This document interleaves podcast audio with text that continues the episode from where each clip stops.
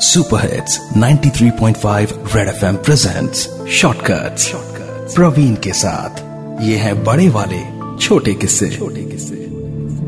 अंकिता की उम्र 18 साल। वेरी गुड लुकिंग कुछ लोग तो उसे ऐश्वर्या भी बुलाते थे। सब कुछ सही था, पर अचानक से अंकिता पूरी तरीके से बदल चुकी थी। वो दिन भर चीखती, चिल्लाती, पागलों की तरह।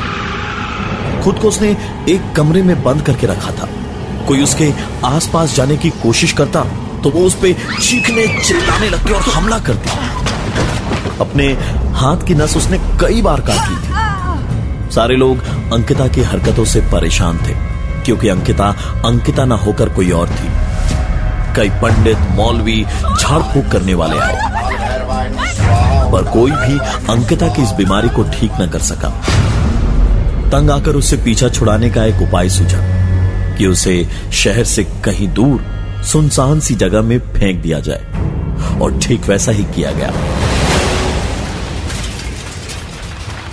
आज अंकिता एक राइटर है और अपनी बुक लॉन्च में लोगों को बता रही थी कि कैसे उसका अपहरण करके उसे एक ब्रॉथल में बेच दिया गया, जहाँ उसने सरवाइव करने के लिए दो साल लगातार पागल होने की एक्टिंग की और वहाँ से बच निकली।